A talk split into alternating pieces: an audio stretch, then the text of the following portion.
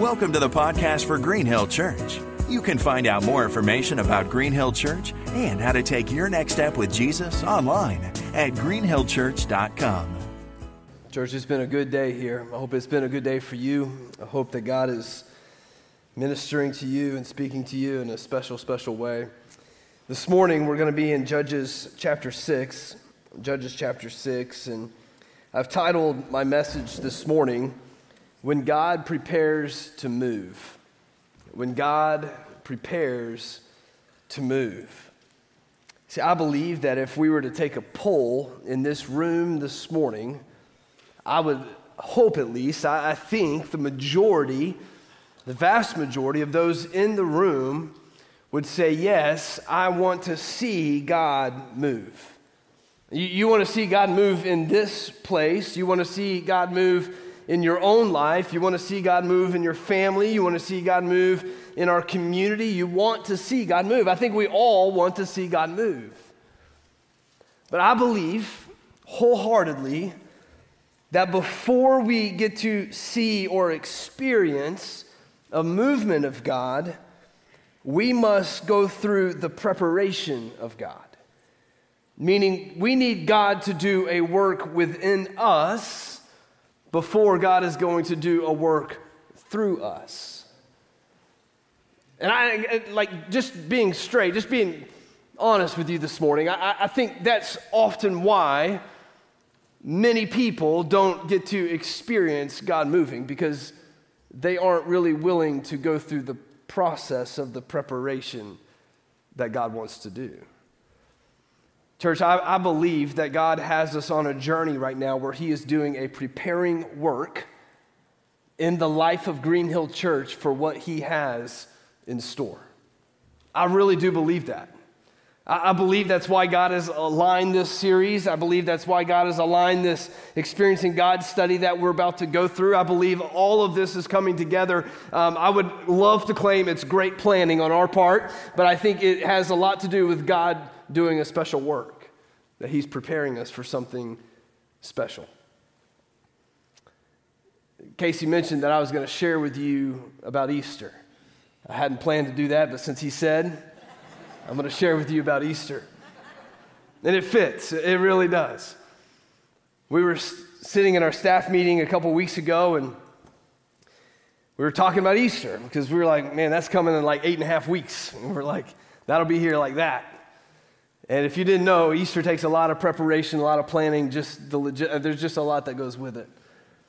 And part of the issue that we were looking at is a space issue. And um, as you can see, like there's, there's still room in this room for you to invite your friends in the community to church, by the way. We got, we got room for them.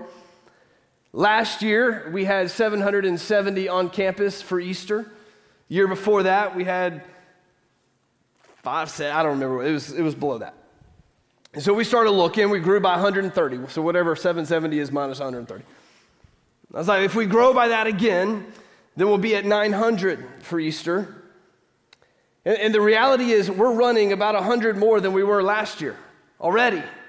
And so, like, we're just thinking through logistics and all these kind of things. And we started counting seats and we started counting bodies in the room versus preschool versus choir versus volunteer, you know, all of these kind of things. And, and my math showed that we could still grow by 130 people and fit everybody in two services.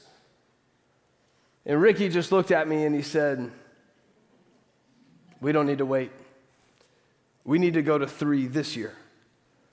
And I said, Ricky, you don't have to be the one up here doing all three of those services.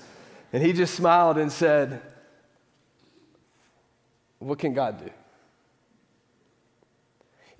And what I'm finding is that God is doing a work in our staff and God is doing a work in our people, and He's trying to get us out of our comfort zone, and He's trying to say, I want to do something through this church. Would you just let me?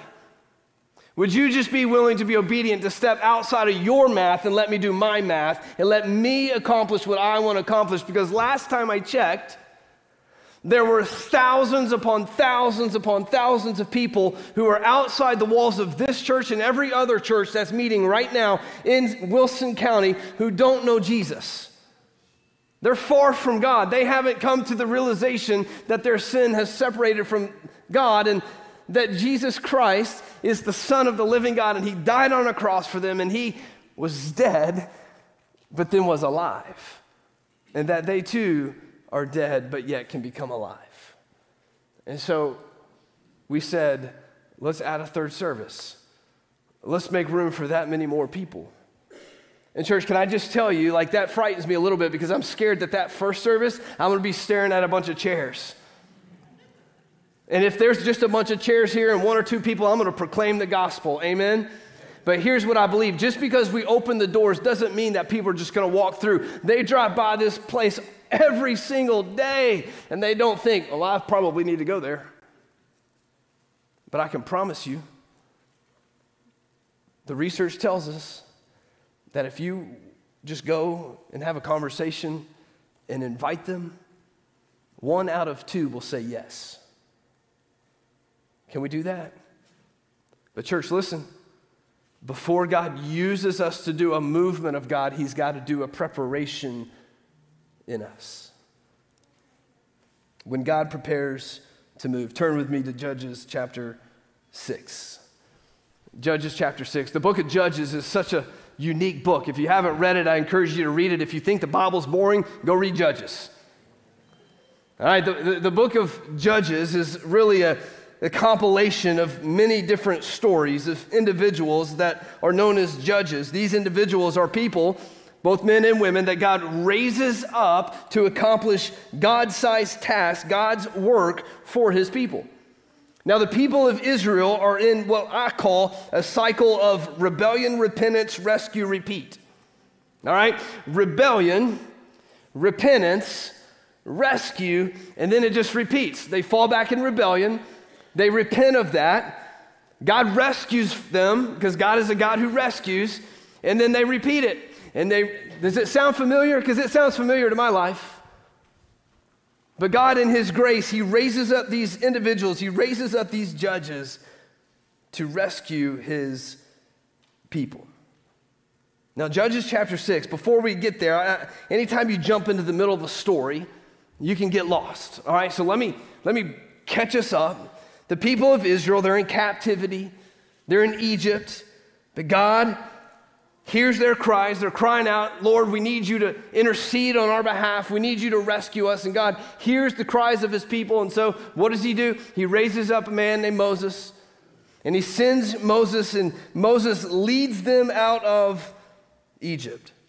And he takes them on this journey. And we studied a few weeks ago that they're about to head out on their journey to the promised land. And God says, I need you to go, but I'm not going with you because you've still rebelled against me. And Moses cries out, and God says, Okay, I'll go with you. My presence will go with you. And we learned that if God's going to do a movement, if He's going to use us, then the priority number one is that our eyes are fixed on Him and His presence goes with it. we, can, we can plan 10 services for Easter, but if the presence of God is not here, it will not matter. We need the presence of God. And so we see this journey that happens, and then we come to the end of Moses' life, and the people are camped on the other side of the Jordan and from the, the promised land, and they're about to enter into the promised land, and it's time for Joshua to take the leadership role. And, and what we learn there is that before they enter in, God has a word for them, a reminder that He needs to be what? Be strong and what? Courageous. He repeats it over and over again to be reminded that God is with them and that they're going to walk into some territory that is new, that's uncomfortable, that gets them out of their, their environment that they're used to. And he says, Be strong and be courageous. Trust in me because I am with you. And then last week, we see that they cross the Jordan and they circle the walls of Jericho and they come tumbling down. And the obstacles that are in the way of the promises of God and the mission of God are no longer obstacles when God is at work. And so they walk forward. And so the end of Joshua, so that, that Joshua, if you look at your Bible, is the book right before Judges. And at, at the end of Joshua, they've inherited the land and he's dispersed them. And he says, Now go and take each tribe. You, you get this land and you get this part of the land. And, and, and, it's just this joyous celebration. And they commit to, to following in God's ways and the law. And all of these blessings are theirs. And then Judges chapter 1 happens. In Judges chapter 1, it says that Joshua passed away, and all the elders and all the leaders of his generation passed away. And Judges chapter 2 tells us this that there arose a generation who did not know the Lord or the mighty works of the Lord, and they turned and worshiped Baal. And they did what was evil in the sight of the Lord.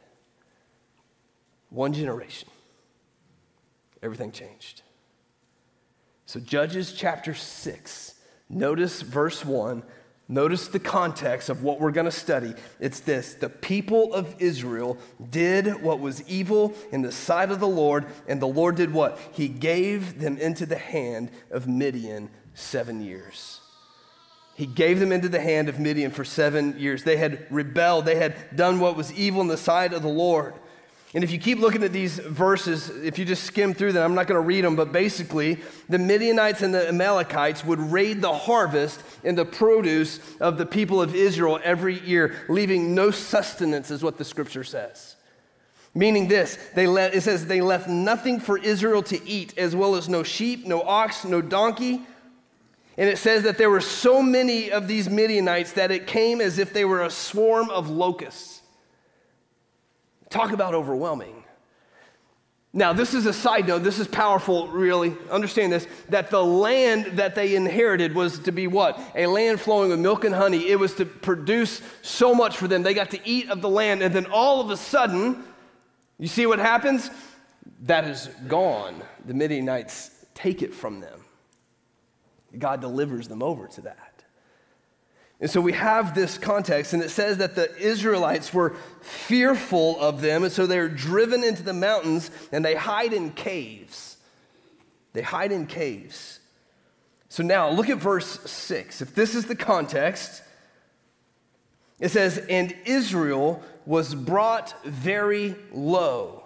Why? Because of Midian. And the people of Israel cried out for help to the Lord.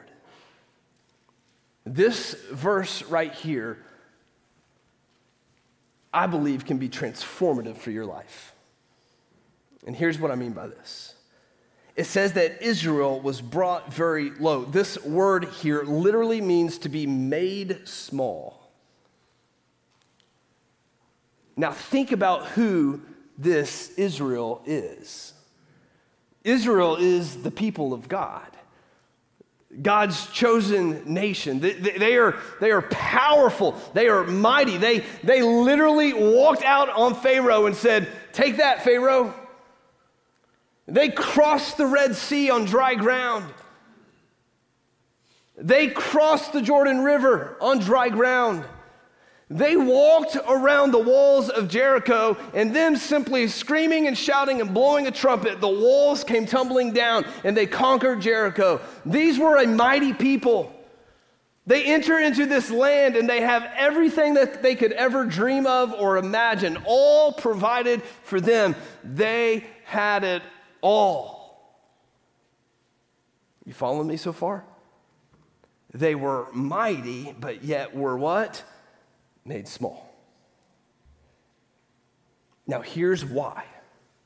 They were made small because all of a sudden they thought that their might and their possessions and their provision was rooted in themselves. They lost sight that their might was not them, but their might was God.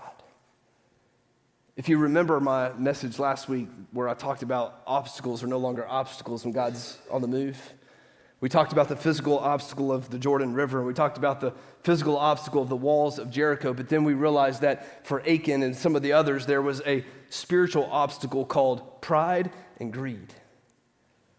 And what happens with Israel is it begins to take root in them as well. And in their pride and in their greed, they see no reason to walk in obedience to God and his ways any longer. And so in that, they rebel. And in that, they're made small. Now, here's why I believe this verse is transformative.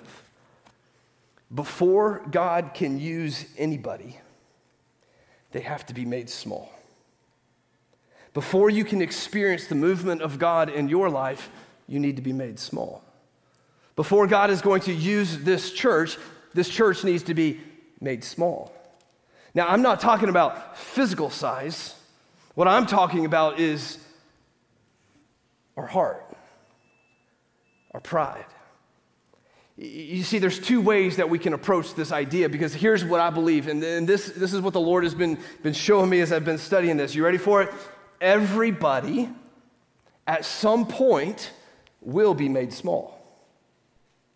You see, my prayer, my desire is that we as a people of God here at Green Hill Church, that we'll be made small this way. That as we look to God and we see who God is, that in seeing God in all of his glory and all of his might, that we then look at ourselves in comparison to who he is, and then we make ourselves small. We humble ourselves before him. We prostrate ourselves low and say, God, woe is me, for I'm a man of unclean lips, as Isaiah says. I've got nothing to offer. I've got nothing. This isn't about me. This is about you and you alone. Do you see the posture of humility in this? That God is saying, you need to be made small so that I can use you. That's how I hope that we are made small, church. But here's what I believe those people who aren't willing to look to God in all of his glory and all of his might and then look to themselves and see themselves small, and will look at all that they have and all that they've accomplished and all of their greatness of who they are, would say, I'm quite large. Look at us. Listen, it would be very easy for us as a church to say, Look at all that's accomplished. Look at what we've done. It'd be very easy for you in your life to say, Look at, look at all that I've accomplished in my life. Look what I've done and to think of ourselves as more than we really are. I believe that by God's grace, if you have a posture of pride, that at some point, God will allow some things to happen in your life by His grace to make you small. See, we can come to God small in a posture of joy and humility, or we can be made small in brokenness and sadness. I hope for you it's in joy and humility. And listen, church, listen, there may be some of you in this room, you feel small because you've been broken by some hard things in your life. Listen, don't get mad at God for that. Remember that it's by His grace He brings us low so that we can then cry out to Him. When do the people cry out to Him? After they've been what? Made small. Listen, church, are we in a posture of being made small? So then, in that, we cry out to God for God to do a powerful work. What did they do? They cried out for help to the Lord. Listen, church, if you think you're something, you won't be crying out to God for help. You only cry out to God for help when you know that you're small. So we have this context and we have this moment, and now God begins to do a preparing work in them and through them. And here's what it is number one is this before he moves, God gives his word. God gives his word. Look at verses 7 through 10. It says, When the people of Israel cried out to the Lord on account of the Midianites, the Lord sent a prophet to the people of Israel, and he said to them, Thus says the Lord, the God of Israel, I led you up from Egypt, I brought you down from the house of slavery. I delivered you from the hand of the Egyptians, from the hand of all who oppressed you. I drove them out before you, and I gave you their land. And I said to you, I am the Lord your God. You shall not fear the gods of the Amorites in whose land you dwell, but you have not what? Obeyed my voice. Can you imagine they're crying out to God? They're like, God, would you please rescue us? We're hiding in caves. We have nothing to eat. We, there, there's so many of them. There's nothing we can do about it. God, we need you. And I, and I think probably in their mind, they're like, do what you did to Jericho. Do what you did to Pharaoh. Like, bring down fire. Do something. And here's what God does. What does he do? He sends them a prophet. Like, no, God, I didn't, I don't, I don't want to hear from you. I just want you to move on my behalf. Here's why. You ready? The Israelites wanted relief, but what they needed was a word. They just wanted relief. God, would you just do something? But God understood that before I do anything to rescue you, before I give you relief, before anything like that, we need to deal with something. And so you need a word from me. So, what does he tell them? He reminds them I'm the one that rescued you. I'm the one that delivered you. I'm the one that drove you out of drove out these nations before you. I'm the one that gave you this land. I am God. And we've reversed things here. You've allowed yourself to become God. And so I need to remind you of who and who alone is God. It's me and me alone. And so he reminds them of how good he's been, and he reminds them of who his character is. And he says to them, I am the Lord your God. You shall not fear the gods of the Amorites. He told them, Listen, do not fear. But you have what? You have not obeyed my voice. God is driving down to the heart of the issue. The people were crying out to God in regret because of their circumstances, not in repentance because of a broken heart. In other words, they looked at their circumstances and said, This is uncomfortable. Okay, God, we need your help, rather than from a posture of rebellion against God, saying, No, we've gone against God. They are sad for their circumstances, not sad for their rebellion. And God says, There's a difference. And I need you to know that you have disobeyed, you have turned away. Listen, God had warned them, God had told them, He said, Here's my design, here's my way to life, here's how you walk in this, yet you did not listen. They heard, but it didn't get to the heart. And so God gives them a word. And, church, here's the question for us this morning Are our ears open, but our heart closed? I believe that if we want to experience a movement of God, then our hearts need to be ripe, fertile soil, ready to hear the word that God has for us. That as it's sown, it takes root into our heart. And as it takes root into our heart, then it begins to flourish and grow. That leads to a posture of obedience, walking in the ways of God. But last time I checked, and you've probably experienced this in your life, that sin hardens hearts. That's what it does. That's why it separates you from God. Because when you rebel against God, when you sin against God, it does something to your heart. It takes that which is soft and makes it hard. So that when the Word of God is sown, when you come and you hear the Word of God, or you open the Word of God, or you get in your life group and you're discussing the Word of God, you're hearing it, but the heart soil is hard, so the seed just bounces off. And when it bounces off, it doesn't get in. And when it doesn't get in, it doesn't lead to obedience. And so, what God does is He comes to them by His grace and He gives them a word. A word, and this is the word you have disobeyed. Church, listen, sometimes we need a word of comfort, don't we? Sometimes we're walking through some hard times and we just need to be comforted. I know many of you are walking through some difficult situations, and, and there's words of comfort that God has for you in Scripture. But, church, sometimes we need a word of conviction, don't we? Sometimes we need a word of conviction, and I believe that a word of conviction is the most loving, gracious thing that God can do.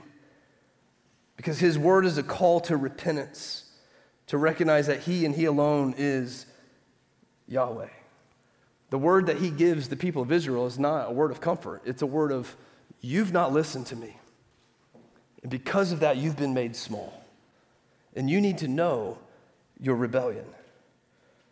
Listen, church, God has given us his word. Did you know that Hebrews 4:12 it says that the word of God is living and effective and it's sharper than any double-edged sword and it penetrates as far as separation of soul and spirit, joints and marrow and it's able to judge the thoughts and intentions of the heart?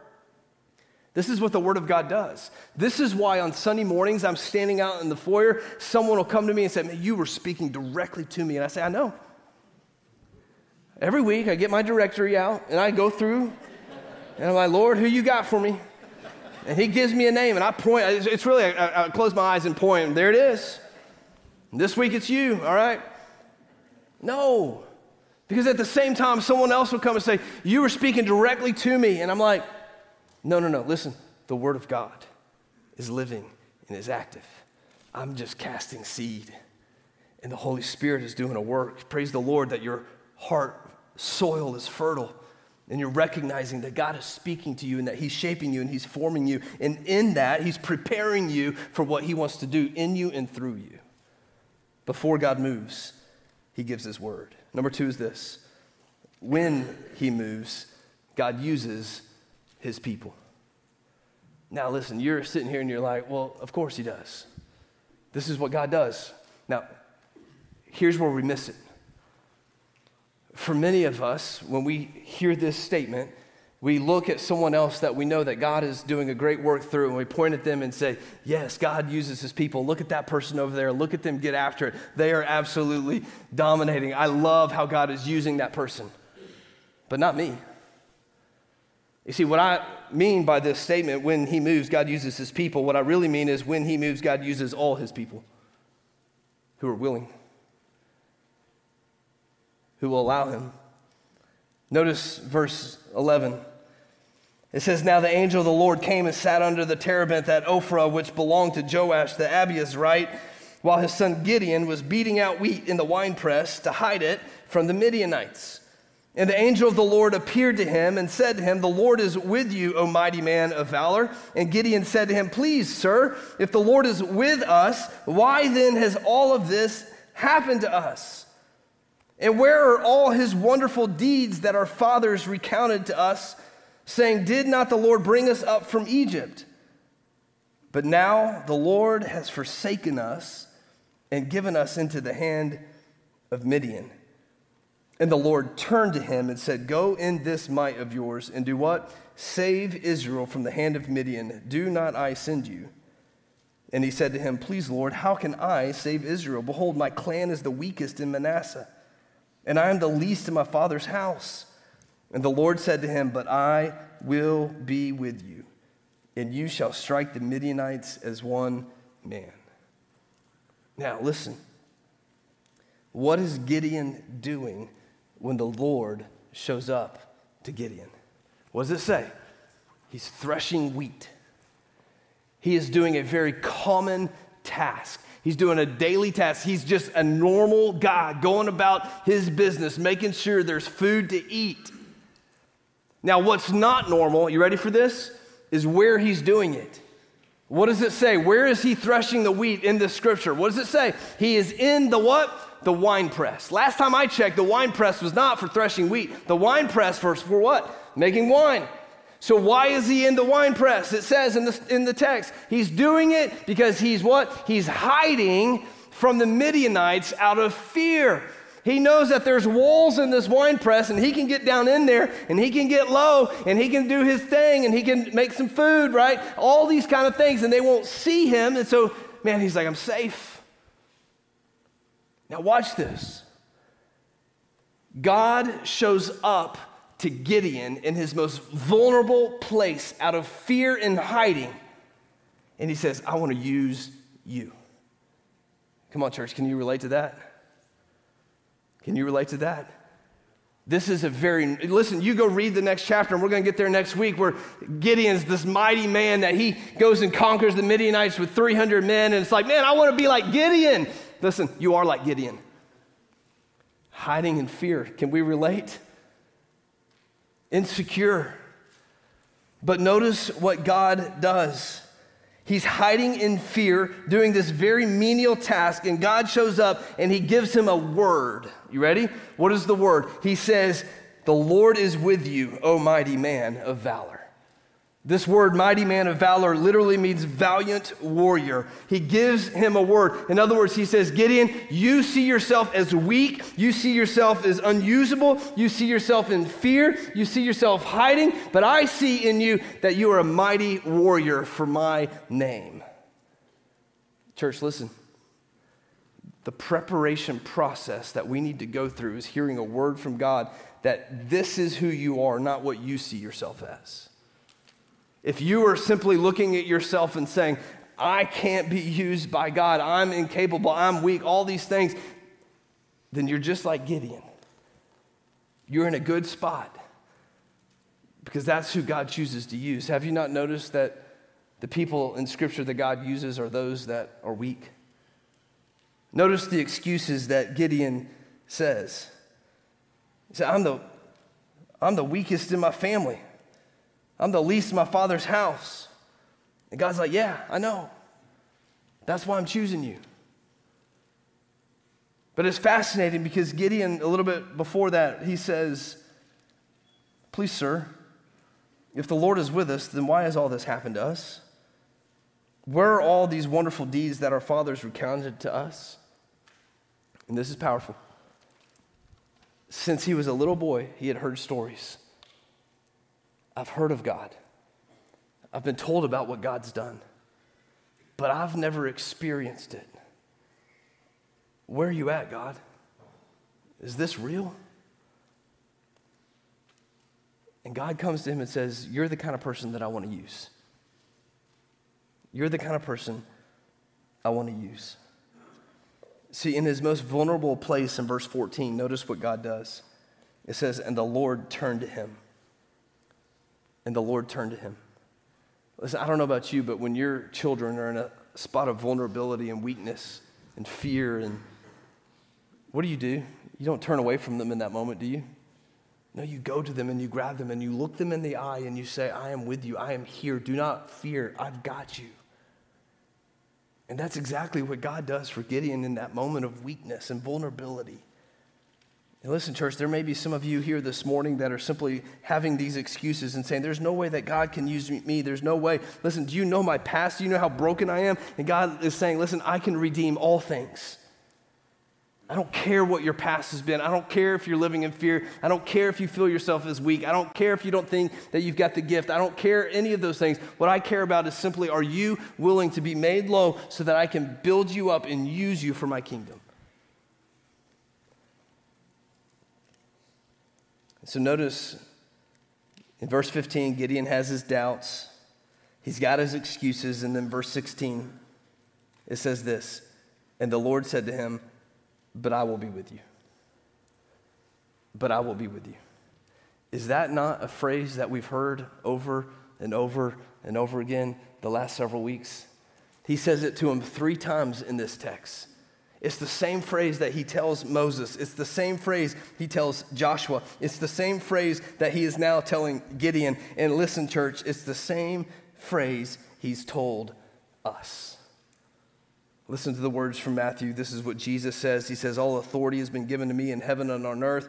Go therefore and what? Make disciples of all nations, baptizing them in the name of the Father and of the Son and the Holy Spirit, teaching them to observe everything I've commanded you. Listen, that's the command that God has given us, his people. It's not for some of his people, it's for all of his people. It's for the church. This is what we are to do. And if we're not doing it, then we're just like the Israelites saying, Look at us, we can do it our way. We're big, we're bad, awesome, great. We're living in rebellion. And at some point, He's going to make us small. And quite honestly, I believe that there are many churches who have been made small because they've lost sight of the mission that God has given them. May it not be here. Now, listen, I didn't finish the verses, did I? It doesn't end with observe everything I've commanded you. It ends with this and remember, I am with you always. It's the exact same phrase. Now, listen, church. Here's why I think we miss it. We know the phrase, we've heard it God is with us. You've heard it for all your life. You know that God is with you. But I think we misunderstand what it means that God is with us. I think we think God is with us is something like this God is over here, and He says, I want to use you, and I need you to get this screw through this piece of board here. And I'm choosing you to do it. And listen, Brandon, I'm going to be with you. I'm going to be right here with you, and I'm going to be cheering you on the whole way. Are you ready? Okay, God, this seems a bit impossible, but you said you'll be with me. So here we go. And then we go to work. And God's standing on the sideline. He's like, You got this. Keep going. Work harder. You're making progress. Look, I'm making progress. You can do it. Do you feel this way sometimes? That God asks you to do something and so you jump in and you just go? Or sometimes we just do church because we're supposed to do church. And we're just sitting here over and we think God's over here on the sideline cheering us on the whole way look, made progress. We slap ourselves on the back and we say, man, we're awesome. We say, we don't even really need God. He's not doing anything, He's just cheering us on. And we just keep going. And it doesn't accomplish anything, right? But you see, now here the guys in the room, they're like, yeah. I got a text after the first service and it was like, God would use an impact driver, not a drill. I was like, I don't even know what that word means. But when God says that He is with us, what He means by that is He's not a cheerleader on the side. When He calls us to something, there is a power that is infused through us that's able to accomplish much more. In fact, not much more, but only what is impossible for us to do, God can do. With what? his power, God with us. And there's a sense in which the only way we get to experience this is when we take that leap of faith, trusting in faith that God indeed, in his power and his might, will accomplish it. Do you understand this? And God wants to use us, his people, to accomplish it. Now, listen, you're going to have to come back next week for part two because there's more to this story, but let me finish with this. In the early 1900s, a missionary in China penned these words. He said, A command has been given Go ye into all the world and preach the gospel to every creature. And then he writes this It has not been obeyed. More than half the people in the world have yet to hear the gospel. And this is in 1900. He says, What are we to say to this? Surely it concerns us Christians very seriously, for we are the people who are responsible. If our master, if Jesus returned today to find millions of people unevangelized, and looked, if, of course, as he would, to us for an explanation, I cannot imagine what explanation we should have to give. Of one thing I'm certain that most of the excuses we are accustomed to make with such good conscience now, we should be wholly ashamed of then. Church, that's a convicting word, isn't it? You see, we're like Gideon and we make excuses as to why God can't use us to fulfill his mission.